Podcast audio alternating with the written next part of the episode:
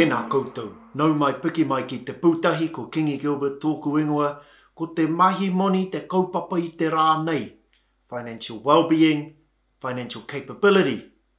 We have three perspectives, Associate Professor Carla Houkamau from the University of Auckland, Pale Sauni no Hamoa, a Pacific education consultant, and Zella Morrison, a business mentor and a community broker.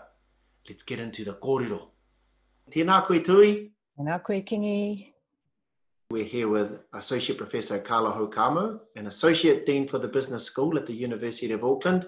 Ngāti Porou, Ngāti Kahungunu, Ngai Tahu, and Pākehā.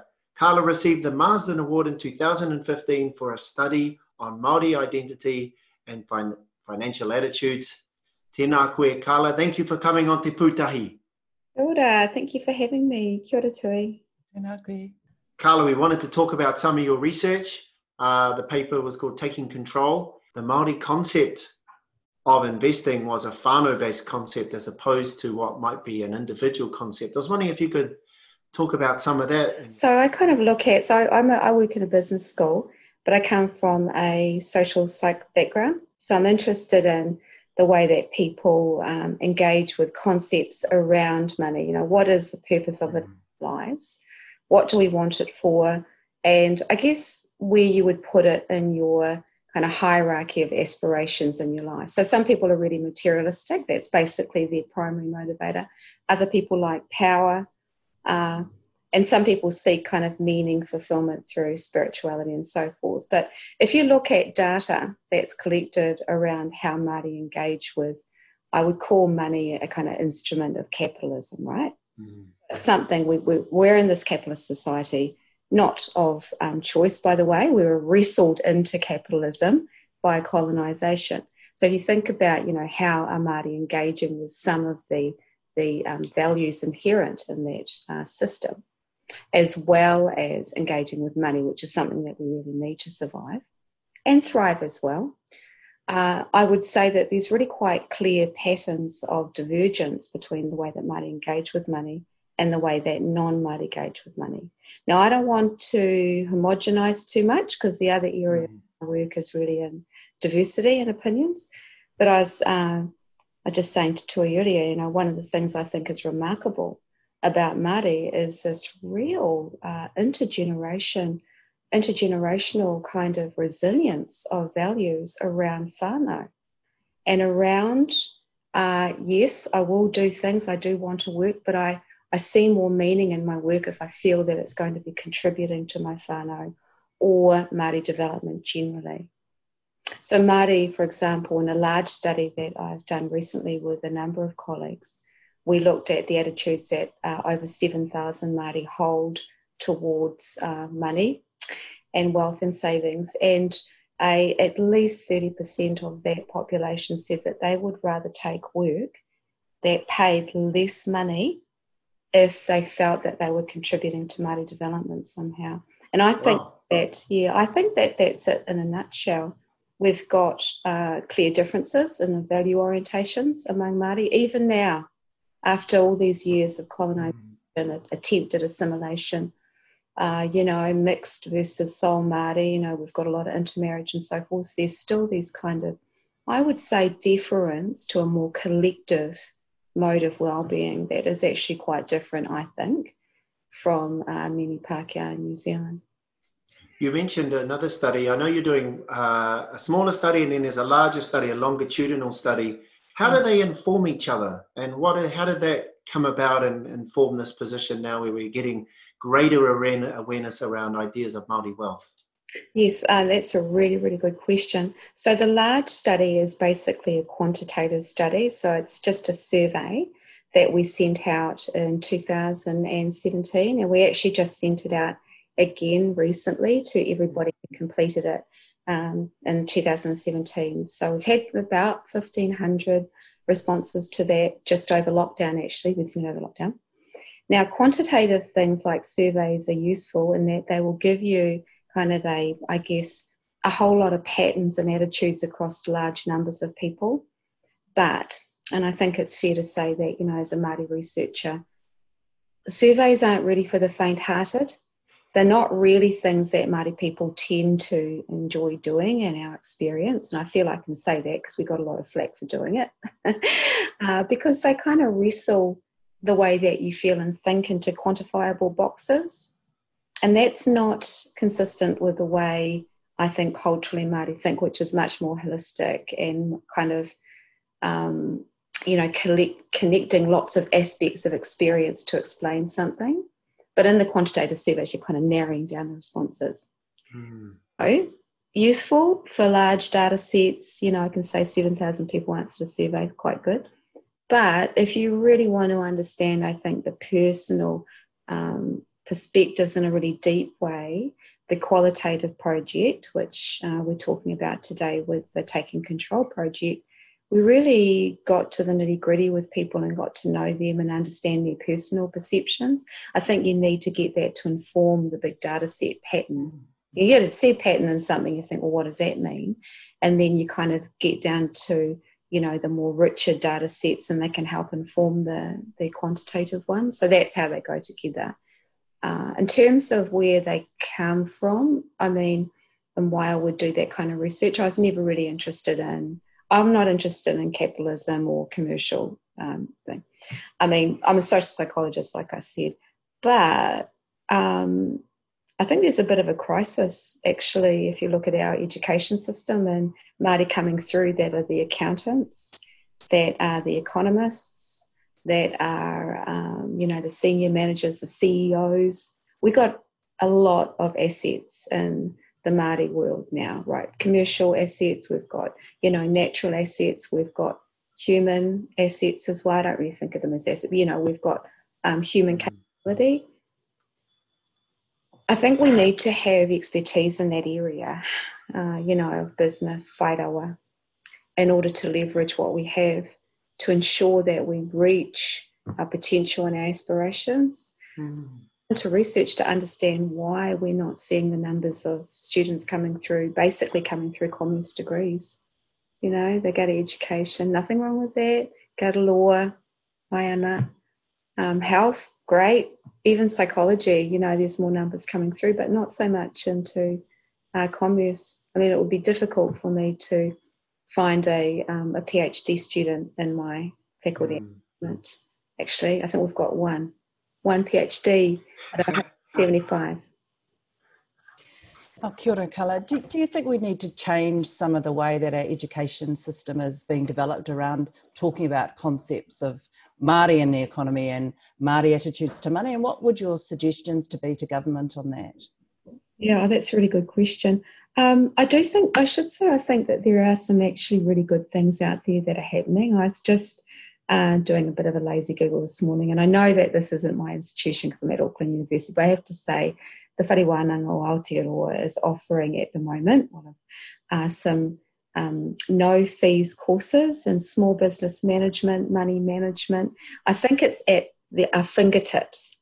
You know, if people want to do these things online. So I, I just want to kind of recognise that there are providers uh, that are specialised providers to Māori interests. But I think you know, honestly, I think it's it's encouraging people to be interested in that, mm-hmm. and that it does happen earlier on in the education. Well, it happens in homes. I mean, I say that I'm not interested in you know business and stuff, but my father was a, a business owner himself. He had a small business. So I saw that entrepreneurialism in my own whānau. So it wasn't a foreign idea to me that you could be self-employed, right? When I went to university. So I think whānaus are the uh, whānau are the obvious way that we can nurture interest in young Māori. But I think later on in the education system, I think, you know, um, providing opportunities for Māori to learn how other Māori businesses do things in a Māori way. When I was um, writing a book of case studies at the moment that does actually illuminate that, there's a huge amount of Māori businesses out there. They're amazing, incredible. Mm. But we don't really kind of embed that in the education system. Mm. Over lockdown, uh, this web, this Facebook page sprung up. It's um, I recommend everyone go on it. It's like a Māori business Facebook page. I couldn't believe how many Māori people got businesses. You can buy stuff online. You know, it's incredible. I feel like I'm really good at that. Uh, but we don't seem to highlight it. You know, you look at the TV, you've got negative health statistics and crime, uh, crime statistics and educational kind of deficit stuff. Uh, I think we need to focus more on how well we're doing on that side of things. Mm. Maybe are great at it, particularly family businesses, I reckon, which is, you know, going back to what I was talking about before, Māori really motivated to do things that benefits their whānau, their community, their marae. I mean, you look at how much if you got something going out at the marae, you look at everybody is down there working together very competently and they're motivated to do it. We're good at doing it together. Um, so I just think probably creating a, an interest in, in small businesses or having your own business in, uh, in primary and intermediate. Because we're not even getting the kids doing stage one like economics and stuff like that because it's it seems boring and it is kind of boring but if you can see how it's relevant to your family or beneficial, it's not as boring. Yeah. The teaching, the way it's taught, is very important to establishing motivation in people. Um, hmm. In the research, you talked about value system dilemma as a headline that popped out at me, and I'm wondering if that is one of the barriers that you know there's a value multi-value system, and then there's another value system which is capitalism, yeah. or hmm. and how that may influence the way it's seen. We reflect on ourselves as Māori. You know, like you said, if there's a lot of kōrero around um, poverty, you know, and those kind of things, eh, is that helping us? And you know, what are your thoughts? And what was the root of the research when you were talking about values uh, system dilemma in the research? What what was the idea mm. there? Um, well, kind of just how you put it, really. I read this really amazing um, quote by Henare Broughton. He wrote it in 1989. I wish I got it out and pulled it out um, to read out, but it was one of the things that I read years ago. Actually, when I was doing my own commerce degree um, later on, I used it in a um, an essay, and he said that basically Māori as a result of colonisation, had struggled to come to grips with this new system that they were basically forced into. Mm. And that led to, you know, generations of, and he did say this, resentment towards institution of material wealth.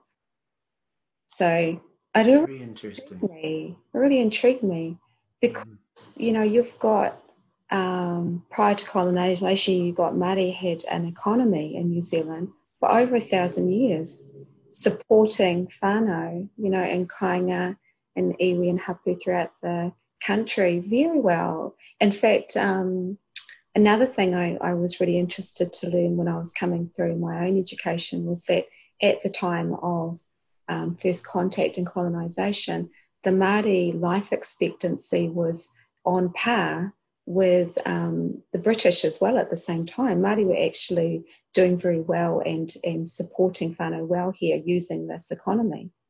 But you don't think about it as an economy because the, innate, the thought of, you know, the, the concept of an economy is a Western concept. The Māori economy was just day to day life, kind of embedded in social relations, people working together to create, you know, wealth, food, and what they required. So you don't really think of the economy that way. So just getting back to what you asked about, you know, that kind of dilemma. I don't think that cultures or people just change overnight. You know, it takes many, many generations to change. And I believe that the capitalist value system that we're all absorbed into, which you know, to put it really bluntly, is quite individualistic and materialistic and consumeristic or consumer orientated. That doesn't resonate. I, I, mean, what I can see in our data set is it's just not resonating with Māori, and that's a dilemma. That is a mm. dilemma. You need money to survive.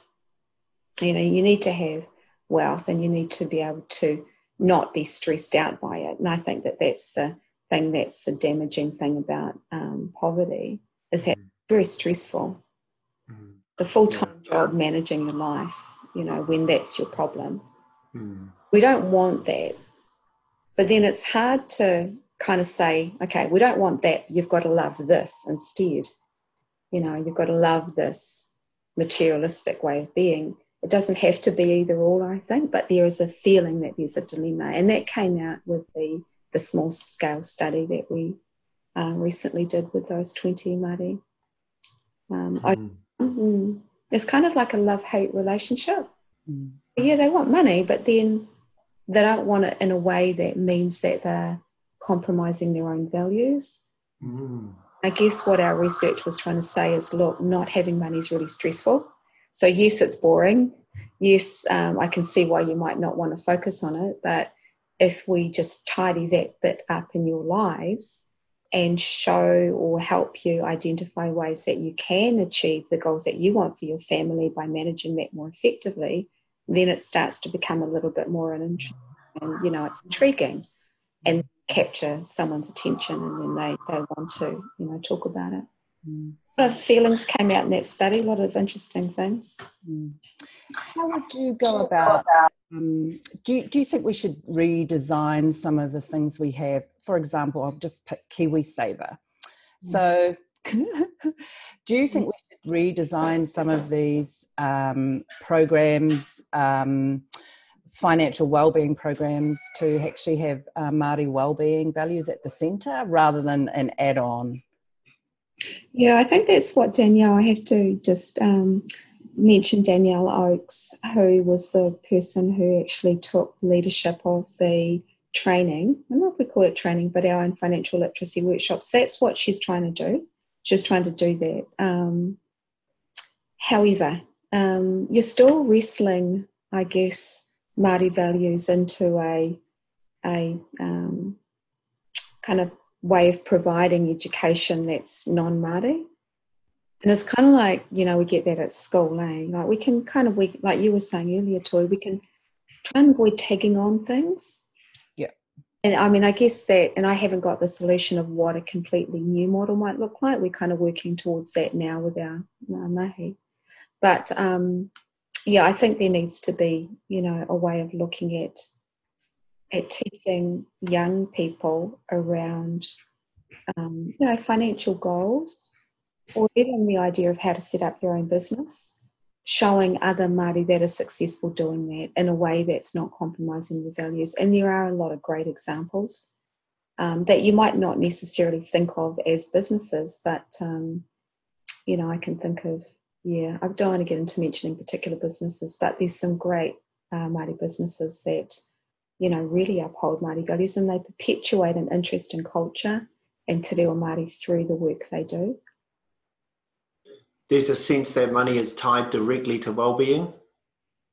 What's your reaction to that? No, I mean, I, yeah, I mean, I think you need a certain amount of it not to be stressed out. But um, a few years ago, as part of another study, that is led by Professor Chris Sibley, who's another colleague that I work with. Uh, we did um, a piece of research, and it's actually called How Much Happiness Does Money Buy?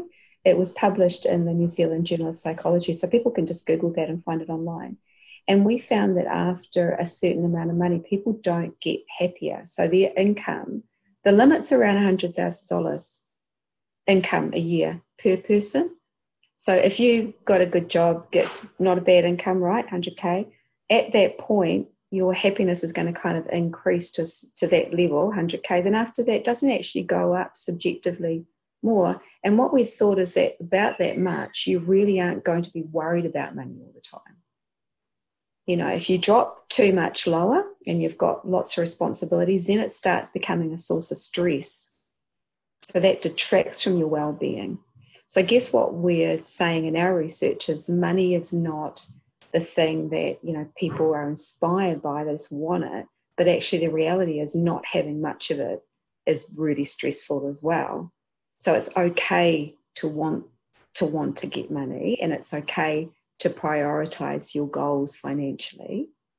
Um, you're not just doing that for the sake of having the money, you're actually doing it to be able to, I guess, be in a good state psychologically and physically be there, you know, for your family and be able to not be stressed out by it. Because stress is the problem with money.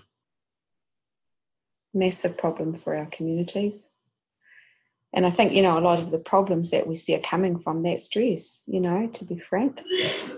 Well, kia ora, Carla. Thank you for coming on Te Pūtahi. Had a really interesting time talking about uh, some of the value system dilemmas um, understanding the way that Maori may see wealth and uh, acquiring uh, and looking acquiring money and looking after themselves. And this seems like a really fascinating data set there, and I can't wait to see that data set come uh, out in public and share with us uh, the insights found in there to help uh, improve our lives and our well-being. So, tēnā koe, kia ora Carla, thank you for coming on Te Pūtahi. Oh, kia ora, thank you. Thanks, Tui. We are here with Pale Sauni. Pale is from Samoa. He's a Pacific education consultant working up and down the Motu, as we can see in his car there, and helping whānau with their financial well-being. Tēnā koe, Pale. Tēnā koe tā lofa lava mā lorelei ni sambula vinaka and malo, malo. Malo, malo. We're also here with Zella Morrison. Zella Morrison is a business mentor. She's currently with the Community Empowerment Unit at Auckland Council and was previously with the Commission for Financial Capability. Tēnā koe Zella. Oh, tēnā kōrua, tēnā, tēnā koutou ngā iwi katoa. Well, no mai piki mai ki te pūtahi. My first question. A report was recently released uh, by the University of Auckland and it talks about how Māori will most likely invest in their whānau um, as opposed to investing in themselves as individuals. Uh, Pale, from your experience driving up and down the motu there, what is your uh, reaction to that uh, bit of research? Uh, kia Kingi, thank you for the wonderful opportunity to just share. Um, absolutely true. Māori and Pacifica, very similar in our collectivity and the way we see the world. Let me tell you a story. When we first came from Samoa, we, my mum and dad, bought a house for 500 pounds in Ponsonby. It was a three bedroom house, Kingi. And in this house, we had a kitchen.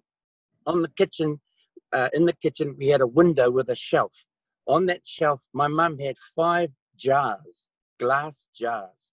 Each one of those jars had a label a label for church, a label for school, a label for kai, a label for power, and a label for rent. When dad got paid, he used to work at the freezing works in Otahuhu. He'd come home with his money He'd give it to my mum. Mum would then apportion the money into each of those jars. Once the money had run out from that jar, I can assure you, Kingi, there was no if possing between one jar and the next. When that money ran out for kai, you never borrowed from another jar. So my mum and dad brought up seven kids in Aotearoa, New Zealand, and she never worked a paid job at all. It was just a one sole earner for all of those years. And look at me, I look pretty good for someone who was brought up on that really small amount of money out of those jars. But you know, we sent money to the islands, we gave money to the church, we gave money because we lived with my uncle, auntie, and his three kids in the same house. So that was a small sample of how it is for all of us as Polynesia. We tend to think collectively, gather collectively, and then commit collectively. So I think that's a true word from that research, Kingi. Absolutely in my travel around the Motu. oh, malo, Pale, uh, thank you so much. And Zella, what's your whakaaro? Um, Kingi, Pale's story definitely resonates for Māori as well. We, I think we've been, it's one of these cultural practices when we've been brought up not to think about ourselves, but to think about feeding each other, feeding our whānau. And, you know, Pale, the, the story you tell exactly relates to our whānau as well. We had the glass jars. And you're right, they never, mum and dad never borrowed from one glass jar to the other. And when we committed, I think as whānau, we were brought up in sharing kai. You know, when we went hunting, it wasn't just hunting for you. You know, when we go back to the villages and to the pa, people, you know, they went hunting for deer, for pigs, they went fishing. So it's a cultural practice that we grew up with that to share your kai, to share your money, to share your values, to share, you know, your whare. So it's definitely a whānau concept that we've been brought up with. And individual wealth is something very new, you know, in, in terms of the cultural context and our indigenous whānau. In the research paper, Taking Control, they're looking at ways of how whānau can continue to have a sense of well-being in a world which is uh, run by other values. There's mention of the word capitalism. Mm. Uh, so, what is your advice when you are in your community, you're helping people with their business? Um, how are you approaching this topic? So, my, my work is with mainly in Pacific, but I also work with Pakia who want to understand more about Pacific. So, I tend to go in between the two audiences that have two completely sets of values as how they see money. So if we can stay with the Palangi model, they see money as your linear. It's the dollar, it's the investment, it's the um, absolute banking system. In Pacific with Māori, we are all of those, and we have things like our cultural resources or our cultural capital or the things that we call valuable, but not necessarily in that linear form of banking. So, what's happened in society when we've come here to New Zealand as tauiwi, we've embraced kind of like a bit of that, but not much of us, because we see, we envy the colonized viewers. We envy some of that stuff. Of course, we like the flash car, we like a nice house, we like all those things. And so the, there's a generation now of Pacific people who've come here. If you look at some of the social uh, places where we now are contributing to Aotearoa New Zealand. The statistic last year, um, Kingi, was Pacific people in Aotearoa New Zealand contribute 5.4 billion to the GDP of this country. Now that's come from our earnings from people like the All Blacks, like the Warriors, like the sports people, like a number of us who are in business. So we've embraced some of that nice Pākehā stuff. But what some of us have done is we've let go some of the other values in order to achieve it. So I think the next generation, and maybe the one after that, is a generation that uh, knits those two things together to get the best of both. So in science, if you teach students about making a umu or a hangi, and every element of that, from the numeracy of who you're cooking it for, how many, what kind of rocks, the heat from the rocks is your physics. The, um, the, the way the food is cooked is your chemistry. And then the numeracy and literacy is all in there. And people will get interested in science. So he would talk to me about looking at finance in exactly the same way. There are some of our cultural kind of foundations that we build on in order to scaffold into this other corporate world so that we don't lose either of. It's always, in my view, an and and. But somehow in our education system here, we've come in as Māori, we've left our cultural stuff at the door and picked up a whole nother other cultural uh, way of learning. So that's an and and or. Mm, kia ora. It seems like a, a mm. culturating the education system be an important part. Zella, what's your reaction and your kōrero? Yeah, it's a difference between capitalism and collectivism, isn't it? I mean, so and and the other layer in that is our socialism. So from from where I'm sitting in terms of our cultural background and Māori and Pacifica and Indigenous, I think our wealth, or what we call it wealth, it's not wealth is not necessarily money.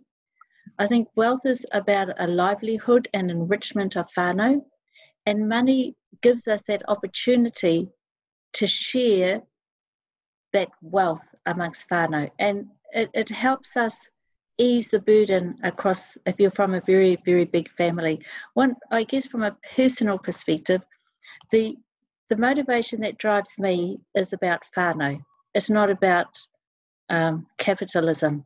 I think the concepts of capitalism is one based on an individual paradigm, but for whānau, it's about having healthy lifestyles yeah. and, and sharing in that wealth and being collective about it and being proud to do that. And I think that, you know, we as as Maori, we tend, and as Pacifica, we like that sharing concept.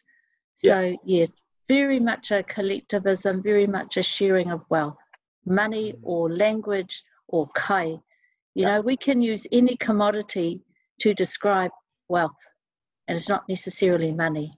Right. Mm. Mm. Totally agree. Ka pai. Thanks, Pale. I'm glad you agree. As for, for, for Māori and Pacifica, we have a lot of similarities, as we know, in terms of that collectivity. Mm. Just in a few areas, we might be a little different, but that's always about protocol, but not about values. So mm. totally agree. Mm. We have this idea that uh, in Polynesia, within our whānau, within our ainga, of looking after our elders mm. in a uh, financial well-being sense. How does that manifest, and what are, um, how is that practice um, running today, and and supporting those ideas of well-being in our whānau, in our hokainga? What a great question, Kingi.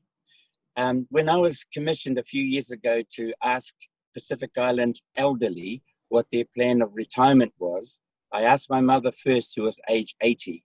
She said to me, Pale, she goes, um, My life is in God's hands. I thought to myself, how do you write a strategy to manage that if that's how Pacific Samoans? The other thing I said to my mum is, I said, you know, mum, most Palangi people now they talk about saving in that in that way through KiwiSaver. I said to Mum, "Do you have a plan that you ever thought?" My mum said this: "When your life is in God's hands," she goes, "I've got seven kids. You're one of them, Pale. I know that you fellas put money in my account every month." I said, "Yeah, I pray for you every day that God will sustain your life, because in my view, the Palangis might have a KiwiSaver, But you kids are my Kiwi savior. Zella, what's your thoughts on our kaumatua and looking after our kaumatua? You know, everything goes around, eh? There's a good old saying, what comes around goes around.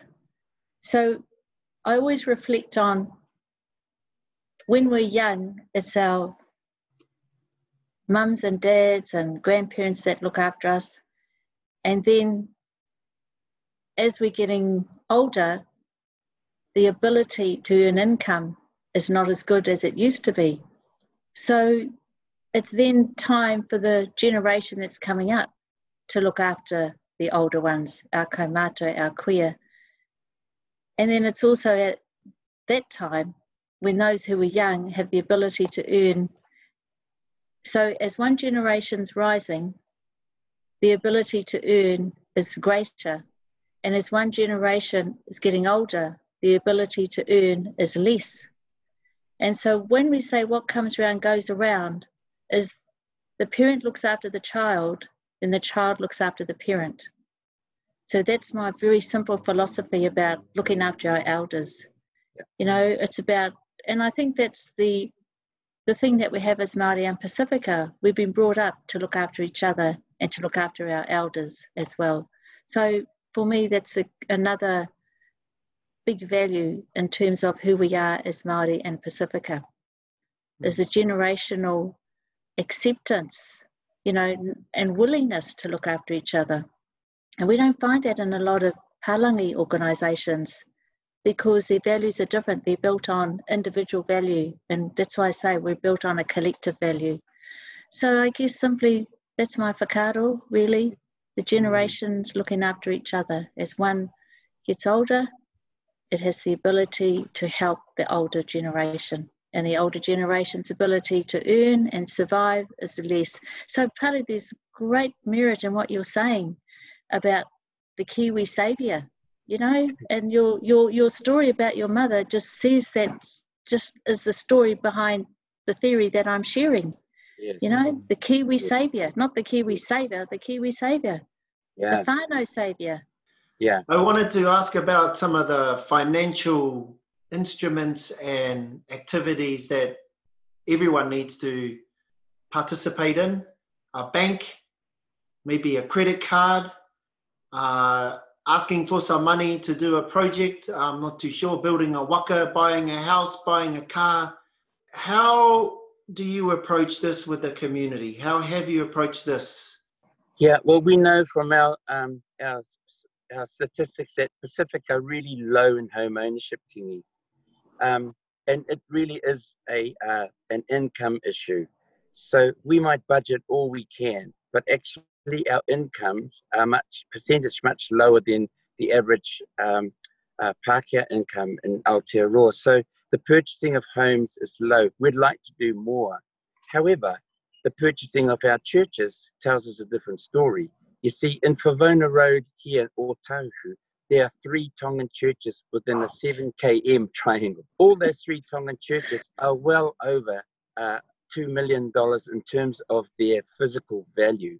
So those Tongan families have committed to that investment, if you like, because it's about whānau, it's about our spirituality and well-being.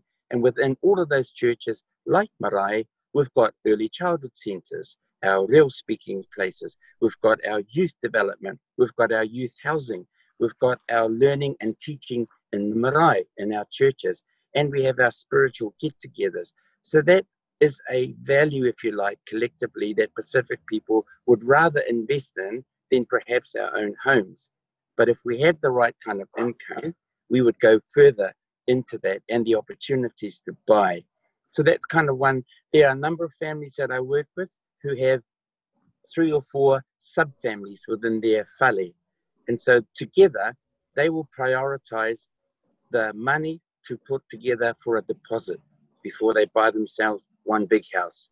So they have made that their priority, but they'll work separately for a number of years until they've got enough money for a deposit. So the heart of owning something is still there. We're just a little slower because our income base is not as strong as it might have been even in the 60s when we were buying houses then. Mm. Tēnā koe. Yeah. Mm, kia ora, Kia Zella. ora. Big whakaaro on that, Zella? Yes, well,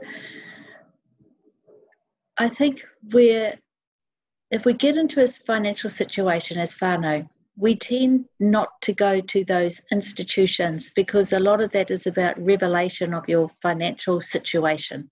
You know, the low income, how can I afford to pay the interest on that? And I'll, I'll take a story out of Pale and I, I think we're both involved during the commission, where there was a, um, a huge impact on our families in, in many parts of Auckland using trucks to buy their cars and their kai. And they get tied up into a contract with interest rates up to 30%. But some of those families would see would see that they as an immediate answer to their need. You know, if they needed a, a can of corned beef, if they needed cl- clothes for the kids, they couldn't afford to go down the road, you know, because they had no money for petrol. And the truck would come along in the street and it said, buy from me. And the people would say, yes, I've got this product for you. Then they'd get them to sign the agreement, but they didn't look at the fine print. So not only were they paying, saying, what we can buy, uh, look, let's say a can of corn at the at the supermarket for three or four dollars, you add the interest rate on top of that 30%. So they're paying triple that amount Mm. for that one can of kai. And so a lot of our families got into deeper financial debt because they didn't read the fine print. So they tend not to go to institutions in a bank. So yeah, I think the more engagement we have in institutions understand the culture of Māori and Pacifica, maybe they could make a big impact on helping us more rather than and sharing the fine print, not hiding the fine print.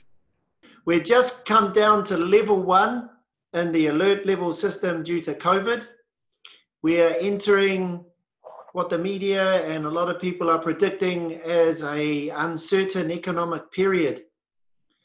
As we move into this, what is your advice to the ainga, the whānau, our families out there, to how can they prepare themselves? This is a really hard question, Kingi, because it um, when I've been around in the community, it really centers on the things that we've enjoyed most pre-COVID. And to me, we need to go back to those things. For example, when I was speaking to some Pacific families last week, we talked about, hey, are you fellas subscribed to Netflix?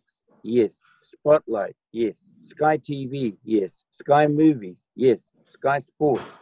The subscriptions for those are quite, you know, over a year, they could just about get you up near the thousands. So we've asked Pacific families to re- reevaluate some of those luxuries.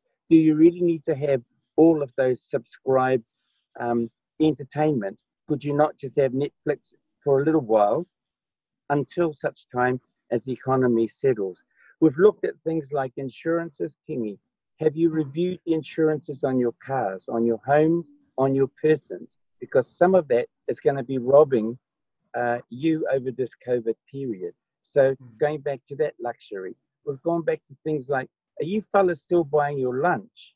Because actually, to make your lunch along with all the other whānau stuff is going to just pull back during this COVID. It's looking at those luxuries first and whether we can reduce those luxuries before we go into the other areas of you know reducing power reducing which are not luxuries there's a need things um, there were things like um, as we were talking to simple things like the lunches and stuff we in a funny way are still dependent on other people for kai and so we're working together to collectively continue that during the covid thing but in the finance world that's uh, some of the areas that I think we're clearly trying to get Pacific people to reduce. Phones, you know, there that's another luxury. Are we on the right plan? Is that the right phone? Do we really need an iPhone? Maybe for a few months we might reduce back on that, look at a different plan. Um, there are some smaller things like the way that we uh, use our cars. During COVID, we didn't drive as much.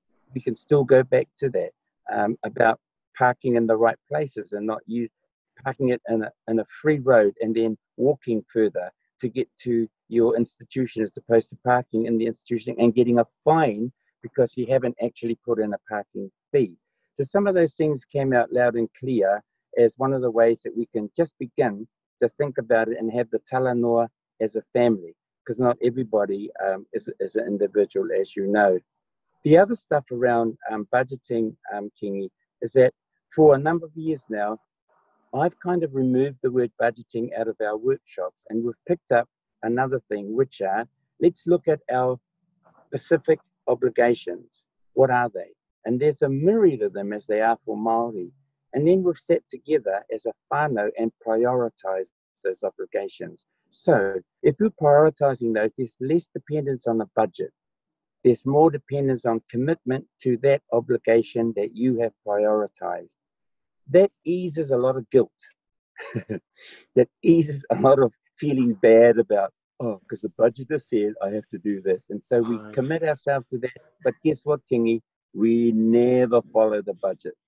We never follow. In fact, we do the McDonald's theory, which is would you like lies with that? Because clearly Pacific can do that. Yeah. Have you put your money here? Have you put your money there? Have you put yes, yes, yes? But really, we haven't done it. So, looking at it differently as an obligation. Our education, that's an obligation. Our church, that's an obligation. Our aina, that's an obligation. Let's prioritize those that expenditure or that uh, uh, way of spending money than not, because in that way we're more committed to complete our, if you like, managing our money. consumerism occupies and consumes us. Why? Because we have products that are almost affordable at you know different stores. You can buy two for the price of one. So we get sucked into when you're going into into a supermarket. The first thing you see is all the chocolates. You know, buy buy one get one free. So there's a lot of behaviour change that we need to look at.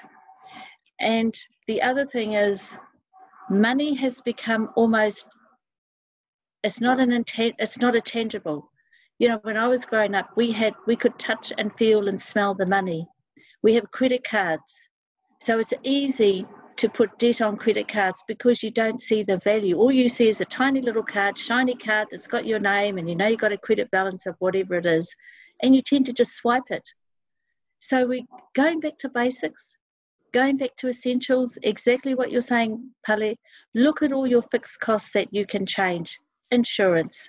What is the interest on your credit card? Think about your buyer behavior that needs to change in this. We need to think about buying essential items and not luxury items. I think now is the time to start teaching our children the value of money. Ask them, what does a 10 cent coin look like? What does it weigh? Who's on it? We've got away from that because we've become a moneyless society. You can just go and swipe a card with a fancy glow on it, you know, and it's done, gone to your bank account. But how many of us actually look at your bank account? How many of us go online and see the bank statements? Not very many. We do a, a mathematical, mental calculation in our head, don't we? Oh, yes, I've spent $20 on Kai. Well, Ngā Nui Korua, thank you so much for your insights. We've learned a lot about uh, the Ainga, Fano. many of our Pacific communities, we operate and we invest in our whānau first. before the individual. We also put our commitments to the other social things, whether it be the church or our marae. It's also considered an investment, not a discretionary spend. And I think the tips and advice about uh, the next period are very helpful. You know, just be a little bit more considerate. Do we need all of these consumer services? Um, and just maybe doing some more practical things. And I, holding money, understanding it, and managing it that way sounds like a very mm. helpful, proactive thing that we can all do, no matter how big your income, whether you're yeah. big or small. Yeah. Yeah. Go back, to the, go back to the glass jars. Go back to the glass jars. I kia ora. Thank you so much for your insights, uh, Pale. Thank you. Kia ora. Thank yeah. you. Hello, thank you so much. Kia. Thank you. Zella, thank Bye. you, Pali. That's us on Te Pūtahi. Ka kite. We'll see you next time. Hei konara. Bye.